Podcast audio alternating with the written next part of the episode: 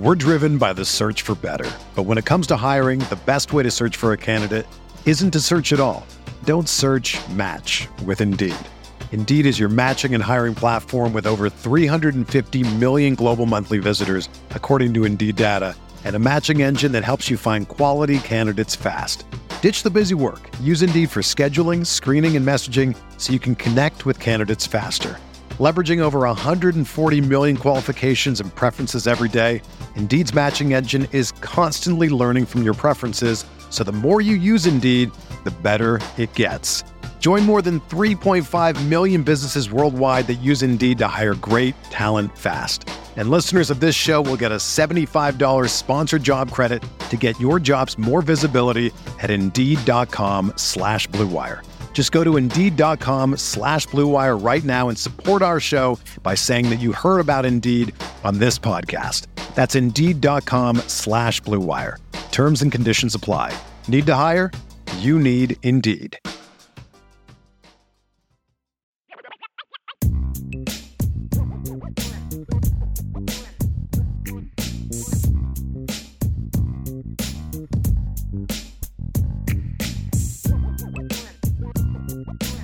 Welcome to IB Nation Sports Talk, along with Jesse Stires, Sean Stires. Coming up in today's show, we've got some depth chart movement for Notre Dame. We've got the sign stealing scandal going on at Michigan. We've got Pat Narduzzi doing Pat Narduzzi stuff. But first, we just start right here.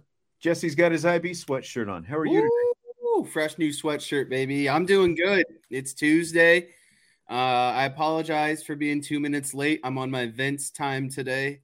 Um, I'll be better on Thursday, but I was putting together the master Excel sheet. So it, uh, I, was, I, was, going like uh, I was doing like a little comparison. So I was I was running like two seconds behind. So he's thinking of his master plan. That's what it's all about. Glad to have you here today. Salty with uh, you know doing salty stuff, complaining. He says that uh, I have no pro. Notre Dame, I have a problem rather with the show descriptions for each episode. The hosts are not listed. How can I properly prepare without knowing?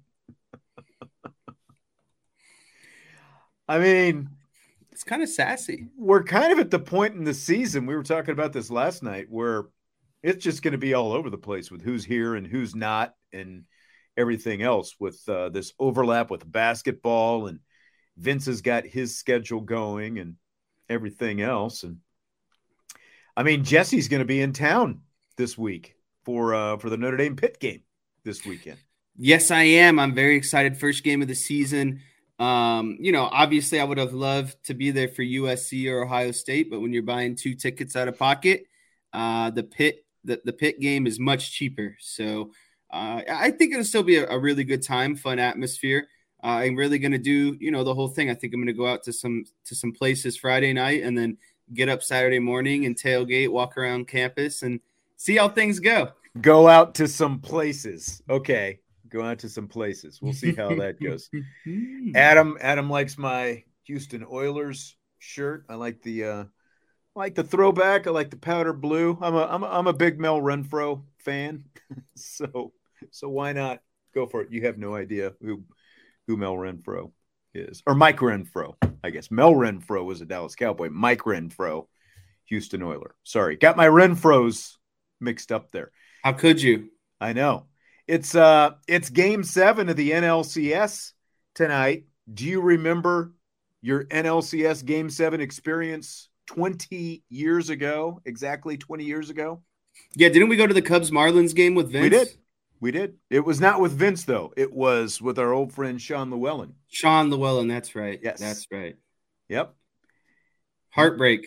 The the thing that stands out to me from that game, I just will always remember the Kerry Wood home run. I swore when Kerry Wood homered for the Cubs, I thought they were going to win that game. that was it was a very electric atmosphere. I don't know if you remember that. You were what six years old at the time, maybe something like that. Yeah, very young. Uh, if it was 20 years ago, I was I was seven. Yeah, seven. Okay. Um, that's I right. Mean, how you're 27 now? Duh. Yes. so how spoiled are we though? We got a game seven last night. We get a game seven again tonight. I know this isn't going to pertain to everyone here, but the NBA tips off tonight. Um, I think we are we're getting close to the sports equinox, as I would say it. We are like everything is just kind of full swing. Yeah. Uh, I just saw Tyler's super chat come through. He's got questions about the sign stealing. Salty had a sign stealing question in there. It's going to come up in rapid fire. So I'm just going to save the sign stealing stuff for rapid fire. Um, Notre Dame Pittsburgh this weekend. Before we get into some some deeper analysis of Notre Dame's offense, three former Notre Dame football players playing for the Pitt Panthers I guess two of them are playing right now. One of them, of course, Phil Jurkovec is on the roster, but three former Irish players. Did you know? I just found this out today because of the uh, recruiting article that Ryan Roberts put up at IrishBreakdown.com.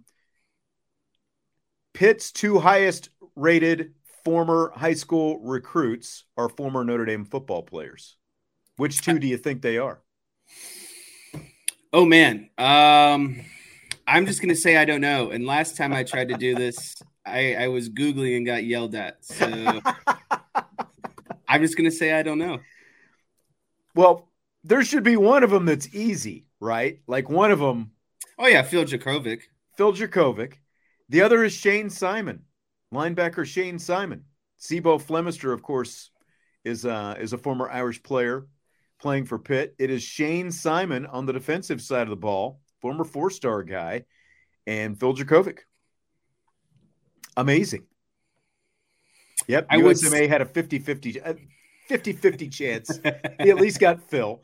And again, Phil is the highest rated, but uh, Shayne Simon, who, you know, it is what it is. He did not amount to, he, he did not live up to the billing at Notre Dame. He had like what, 27 tackles in his three seasons at Notre Dame 27 career tackles in 32 career games, made eight starts all in the 2020 season, interestingly enough, but um, did not live up to the hype. He was, you know, he was uh, a liability defensively, transfers to Pitt at semester after the 2021 season. And uh, he started all 13 games last year, had 46 tackles. I mean, great year for him last year. Good for him.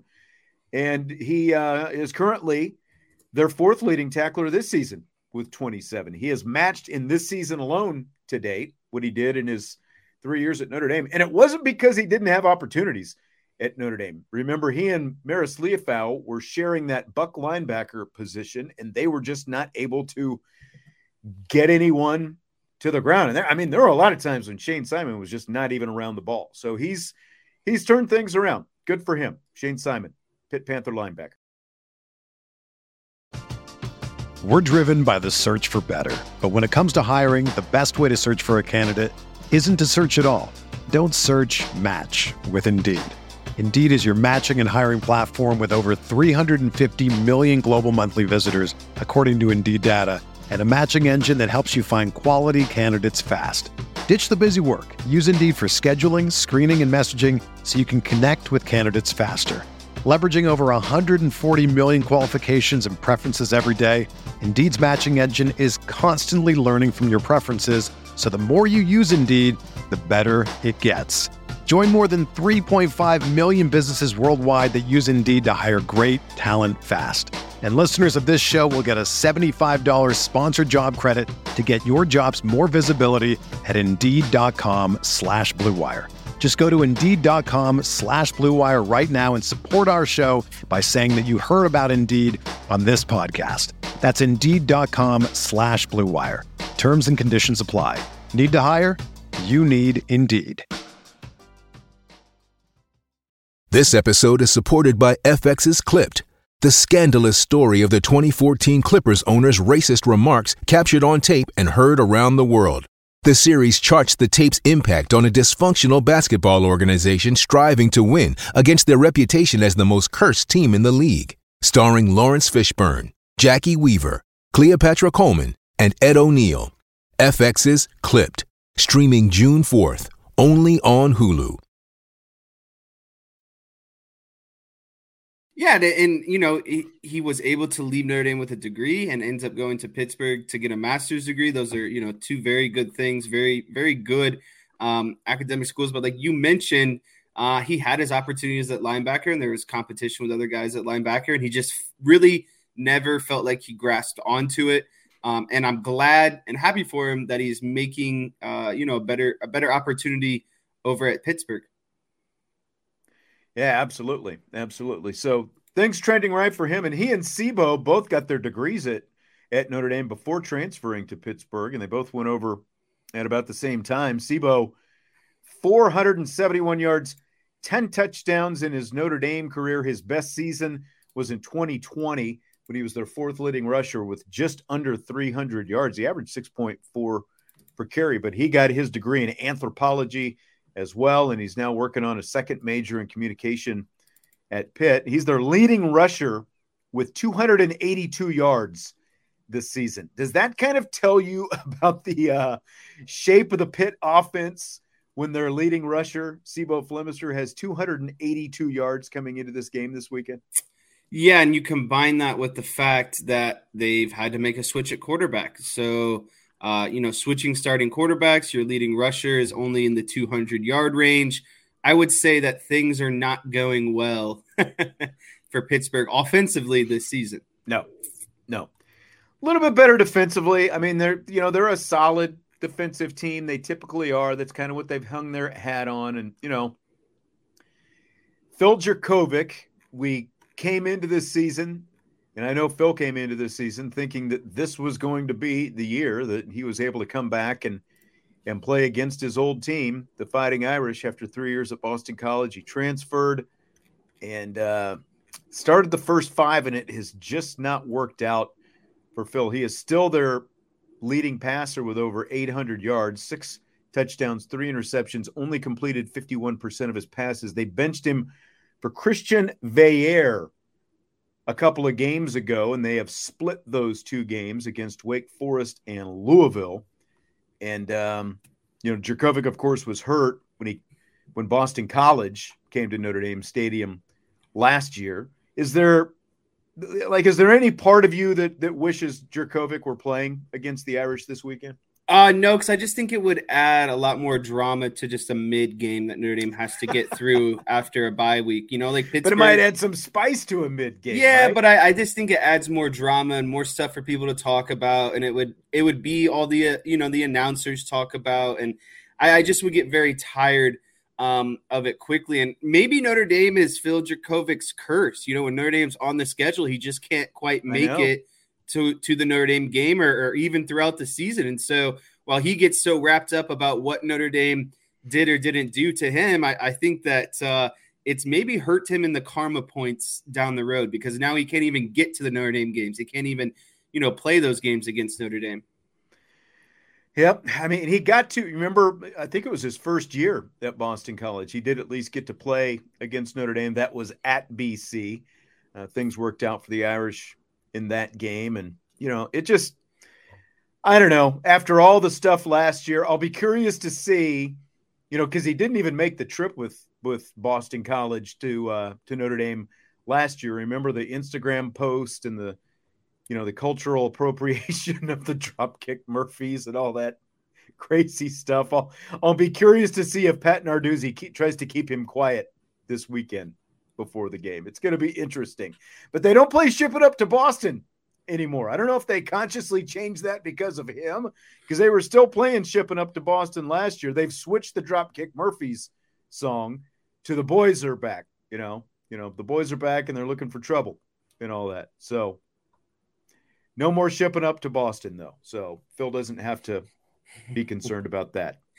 I would I would say that we probably won't hear too much from Phil this week, yeah. to be honest with you. And remember, he had apparently asked to play tight end. That's what the reports were anyway. And they said, no, he's you're not playing tight end. You're the backup quarterback.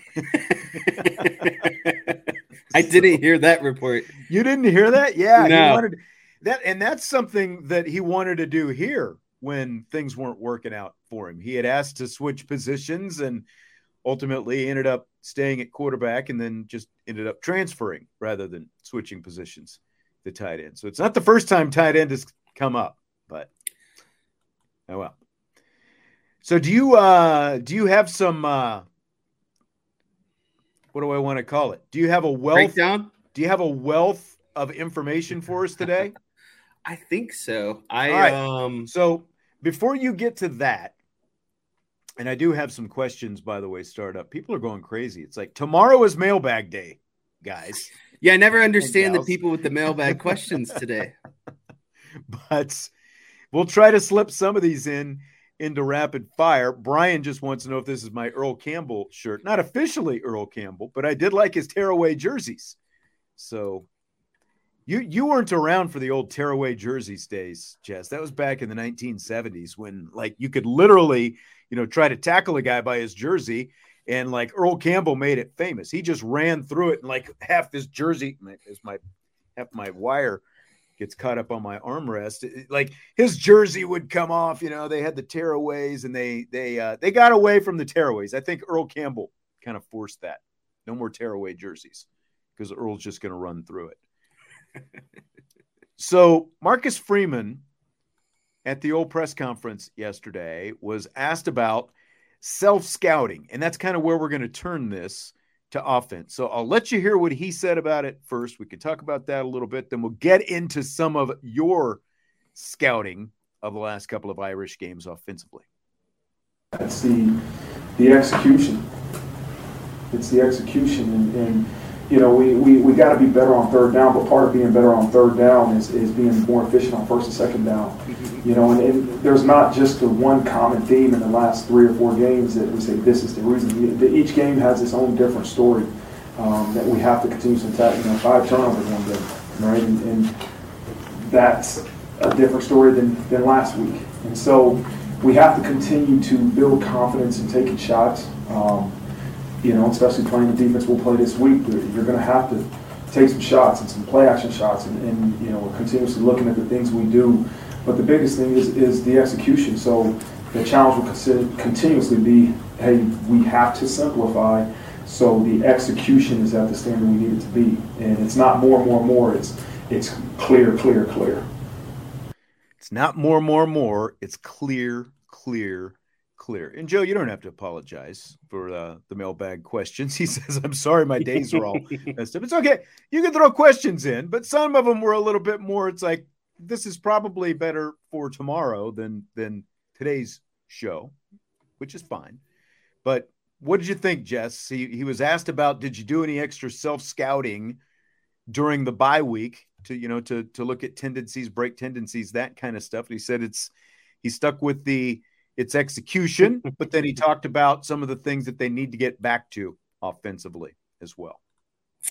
Yeah, so uh, you know the the last time Marcus Freeman went through this and, and we, we we looked at it, he he said it was execution, and you know I agreed with that, but I I also said that you know it, it was um, play calling and specific situations and getting into certain tendencies, right? Um, and if you look at the numbers this week or against USC compared to Louisville, um, I would really say that maybe execution is the answer under you know, Marcus Freeman's reign, essentially. And if that's what he wants to call it, sure. But I think that between the two games, there are some noticeable differences. Okay. Um, and I don't know 100% what contributes to each. Um, but I will give kind of my best estimation or best opinion to kind of what led to the difference between the two games. And that's what I was trying to do when looking at the USC game and comparing it to the Louisville game. Louisville right. game. So, kind of a refresher. You broke down all the every play of the Louisville game under center, shotgun. What they, you know, was their pre-snap motion. Uh, what else? Uh, um, box know, run, players. Yeah, box players that they faced in those situations. Run pass and, and then yeah. net gainer loss. Right. So, this is your presentation so which way where are we going with this where are we starting with this um let's do a quick refresher jesse's irish breakdown of the louisville game i think that's the best thing okay um so if you could bring that onto the screen and i, I probably should zoom this in here a little bit so it is easier to read. Uh, hang on, my screens are all messed up right now. Uh, so is that easy to read? I'll uh, go a little bit more, I think. All right, a little go. bit more. So again, this is um, and I, I I should say that for this game, I took out the box count because I didn't feel like it was as prominent as a stat. Okay. Um, and so I, I, excluded kind of box count, but the main thing I was looking at is obviously first, for you know, what the down is, what the personnel is. Are they in shotgun or center? Um, is it a runner pass? Is there pre-snap motion? Uh, and is there gain or loss on the play? So um, all of this boiled down to some nice, easy uh, numbers over here. Remember, this is from the Louisville game. Yeah. So there was 55 total plays. Uh, of those 55 plays, there was 18% pre-snap motion rate. Uh, there was 11 plays out of under center out of the 55. Uh, so that's 20% of their plays are under center. Out of those plays, 82% of the time it was run when under center. And then when it was run under center, it was an average of 1.9, or let's just call it two yards uh, of gain. And then out of out of the remaining plays, there were 44 shotgun plays. Um, and then out of shotgun, the pass percentage was 75%. And then obviously, if, if the pass percentage is 75% and the run percentage is going to be 25% out of shotgun. So, one thing I added when looking at USC is I did kind of another breakdown of first down uh, yards in one column and what those plays were, and then the average um, yards per play per down. So, first down, they're averaging 4.2 yards. Second down, they're averaging 4.7. But if you take out the big Faison play for 36 yards, it was more of a 2.9. The only reason I took that out is because it was an outlier, right? Like it was an extreme, it was it was like on the extreme end. Mm-hmm. Um, and if you look at third down net, they're averaging just about three yards per play. So um, I, I, think that these are important to look at because it, it, it helps you understand is Notre Dame getting into better positions on the early downs, on first and second downs, um, and, and, then you know not setting themselves up for some long third down situations, which they did against Louisville. Right, there was yes. a ton of third and longs, and when you're only averaging three yards um, per play on on third and longs, that's that's no good. I think the only thing that now that I think about it, that I would add to this to add some context is like what would be the average um, third down distance, which actually I could easily do. So give me one second, just because I want to see what that looks like uh, for both games. So just give me give me one second here. Um.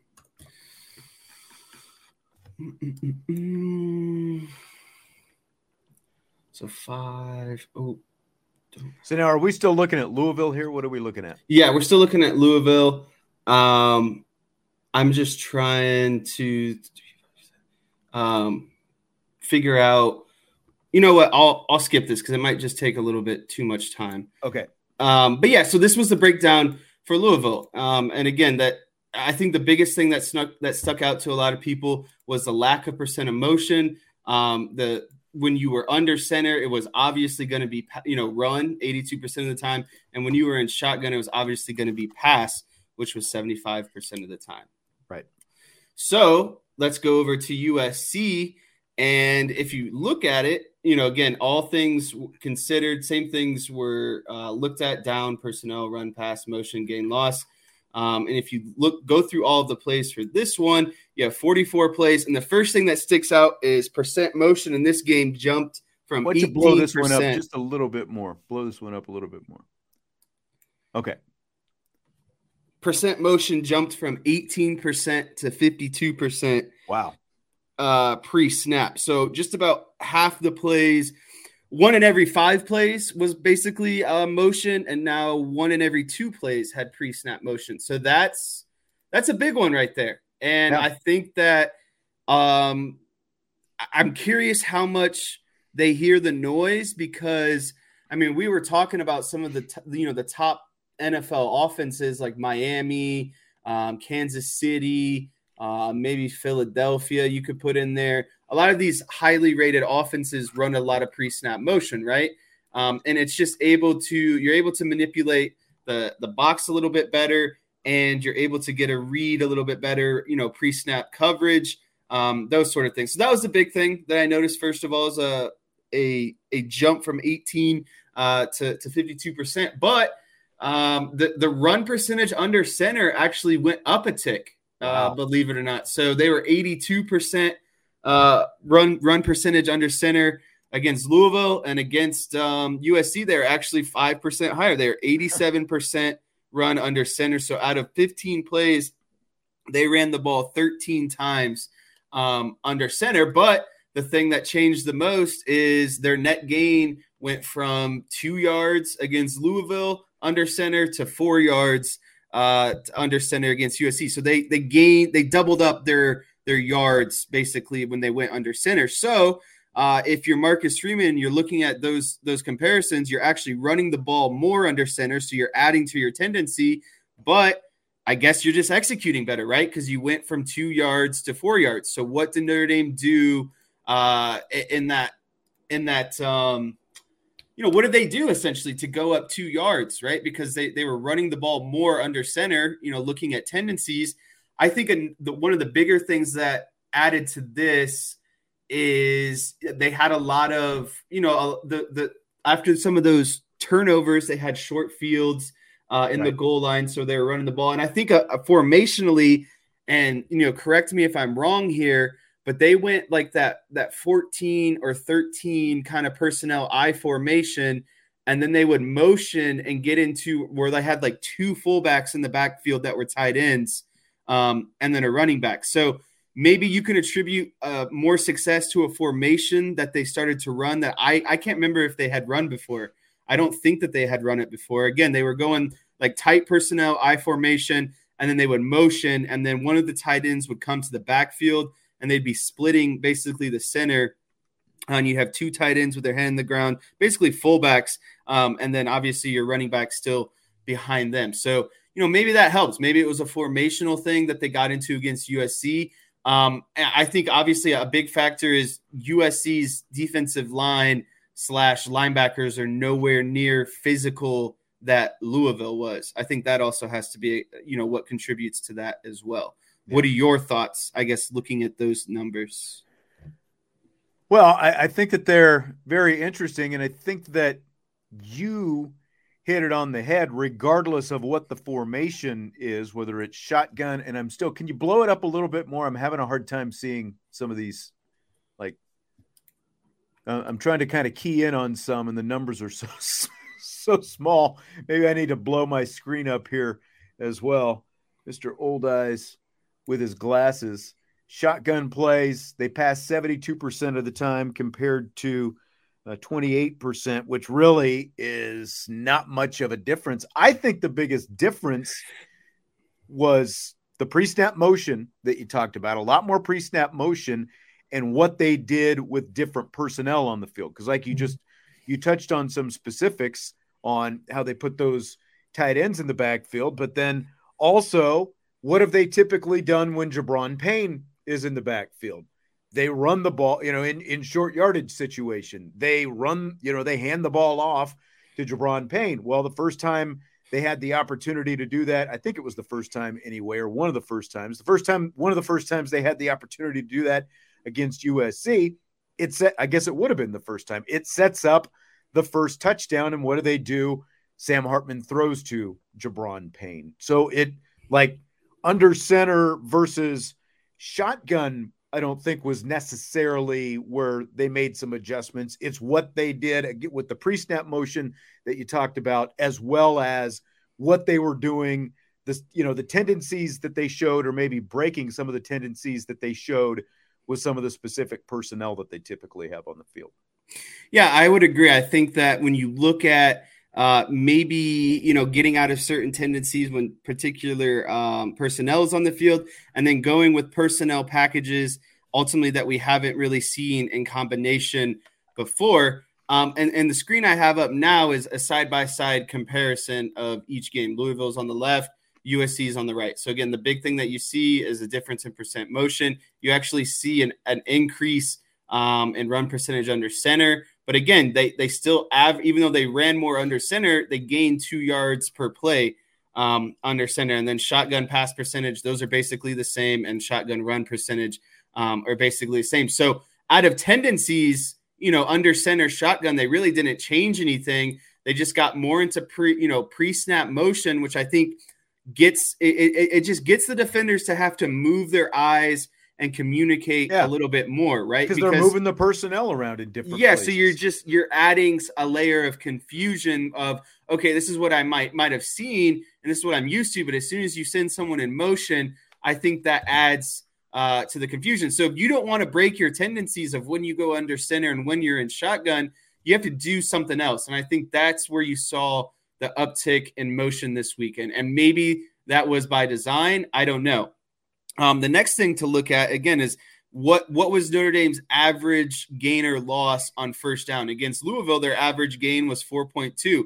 Against USC on first down, their average game gain was around six yards. So that's pretty significant in itself because you're setting yourself up for short yardage second downs. And I think this offense is going to, I mean, any offense is going to operate best uh, when you have, you know, second and four, second and three compared to second and seven, second and six. So that was a big thing that I saw. Um, second down, there really wasn't much of a difference. You know, they're they're averaging three yards a play um, against Louisville and 3.5 against USC. I still think second down is a big problem down uh, for Gerad Parker. I think that a lot of their drives are either extended or killed um, on second down, and that has a lot to do with play calling um, in those situations. And then again, you look at third down net um, those those numbers are basically the same 3.0 and 2 2.9 but the only thing that i would say is different in those situations is i think they were in much more third and shorts against usc compared to louisville. And that's why i was going to try to see what their average diff, diff, distance was um, on third down in those games. Because i mean if you're at third and two and you're averaging three yards on third down that's fine. But if you're in third and 10 you know every time and you're averaging three yards per third down then obviously that is going to be a problem. But yeah. I, mean, I re- go ahead. No, no, you go ahead. Well, I was just going to say, you talk about second down being an issue, and and first, you know, they were a little bit better on third down. I think they were six of thirteen on third down, so a shade under fifty percent against USC in that game. So a solid number, you know, in the forties anyway. Solid number uh, on third down conversions. And that is something that Marcus Freeman said they need to be better at. But how do you get better on third down? As he said, you've got to be better on first and second down. And so if second down is an issue, that's something they've got to get better at. They're just not a team. We I think we thought that they were going to be a team, and I think that he thought, and maybe even Gerad Parker and and Joe Rudolph thought that this was going to be a team that could just come out and smash a team off the ball when they had to, especially when you've got a back like Audric Estime. But that's not who they are. They're they're just they just haven't been a team that says we need a yard, we need two yards, we're going to smash you off the line of scrimmage and we're going to get these yards that we need. That's not who they are, and that's that's honestly part of their problem, I think, as well. Yeah, I, I, agree with that. I think that Notre Dame wants to be so like Marcus Freeman has said before, it's you can know what we're gonna do. You know, like if we get in under center and, and you, you know, if if we're gonna run and that sort of thing, it, it's we just need to execute the play knowing that the defense knows we're gonna run and get the push. And like you said, I just don't think that they are physically there this season. I don't think that they can just lean on their offensive line in the third and threes, twos and ones like they think they can. So they go under center, they load it up, and they think they're just going to go big on big and power these people.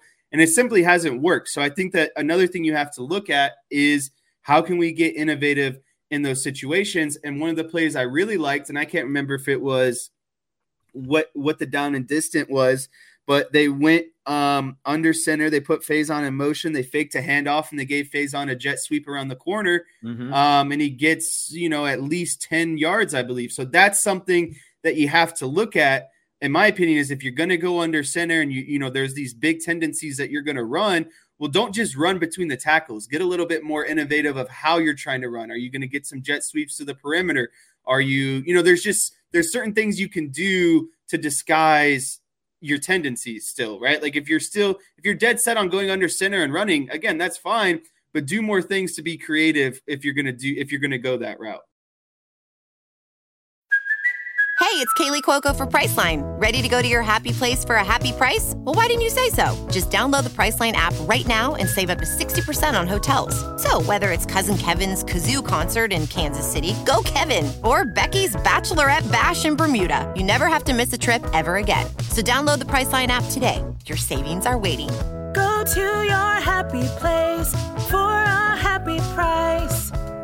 Go to your happy price, Priceline. I have no problem with running, but again, like does it have to be Audric Estime up the middle so often on first and or second down? It seems like we see that quite a bit. Yeah, and and that's where you I think you you would see a lot of the choir uh, of people or the chorus of people saying, you know, where's Jeremiyah Love on getting getting to the perimeter on some of these third third down plays or or you know short yardage situations? Where's some of those maybe outside zones um, or some stretch plays off the off the end or maybe some end arounds or you know whatever it might be? That it just can't always be Gi'Bran Payne and Audric Estime up the middle under center because that's what everyone in the stadium literally is expecting. So we've got a question from Andre. He wants to know which position group on offense and defense we need to see step up more. I mean, offensively, the wide receivers need to step up to an extent, but really the quarterback, I think, has to kind of kind of get some things figured out himself. You know, is he just what exactly he's willing to do, who who he's willing to trust, who he's going to throw the ball to, all those different things. I would personally just like to see this offensive line step up more down the stretch offensively. I think that that's it for me because of all the stuff that we've just been talking about. Line up, be able to be a more physical and consistent team to help this team have more success on those early downs because I think that that can go a really long way. Yeah, I would agree. Um, I, I would say that I'm fine with the running back room. I'm fine with the quarterback playing within the sh- constraints of the offense. And I think that the wide receivers, like you would like to see more production out of them, but I don't think they're ultimately what has been the reason why they've lost some games, right? Like I don't think that they're um, doing doing things that that are really bringing the team down. And so I look at the position group that maybe hasn't that is underachieved so far this season, and that's the offensive line. You know, and, and it's unfortunate because they've been they've been held they're held to a higher standard just because of performance that we've been accustomed to the last really you could say five to ten years right? And so they've established this bar of what we expect out of their play. Mm-hmm. um, and, and, when you see them whiff or have you know off nights like they did against louisville or you know not get the push that they need in obvious run situations when Notre Dame's going under center those things add up. Um, and so i think that's the biggest thing that i would like to see is when the offensive line is called upon they just move people, right? Like even when everyone knows what's coming, they still have to execute, as Marcus Freeman would say. DJ says this breakdown is really cool because he watched the game for what Jesse was talking about when you first did the whiteboard on this, and Jesse was really on point. Boom, broke it down. Good stuff. yeah. Um, and, and again, I think that another thing to look at is on these first and second down nets, you know, they're against USC, first and second down was combining for like nine yards a play.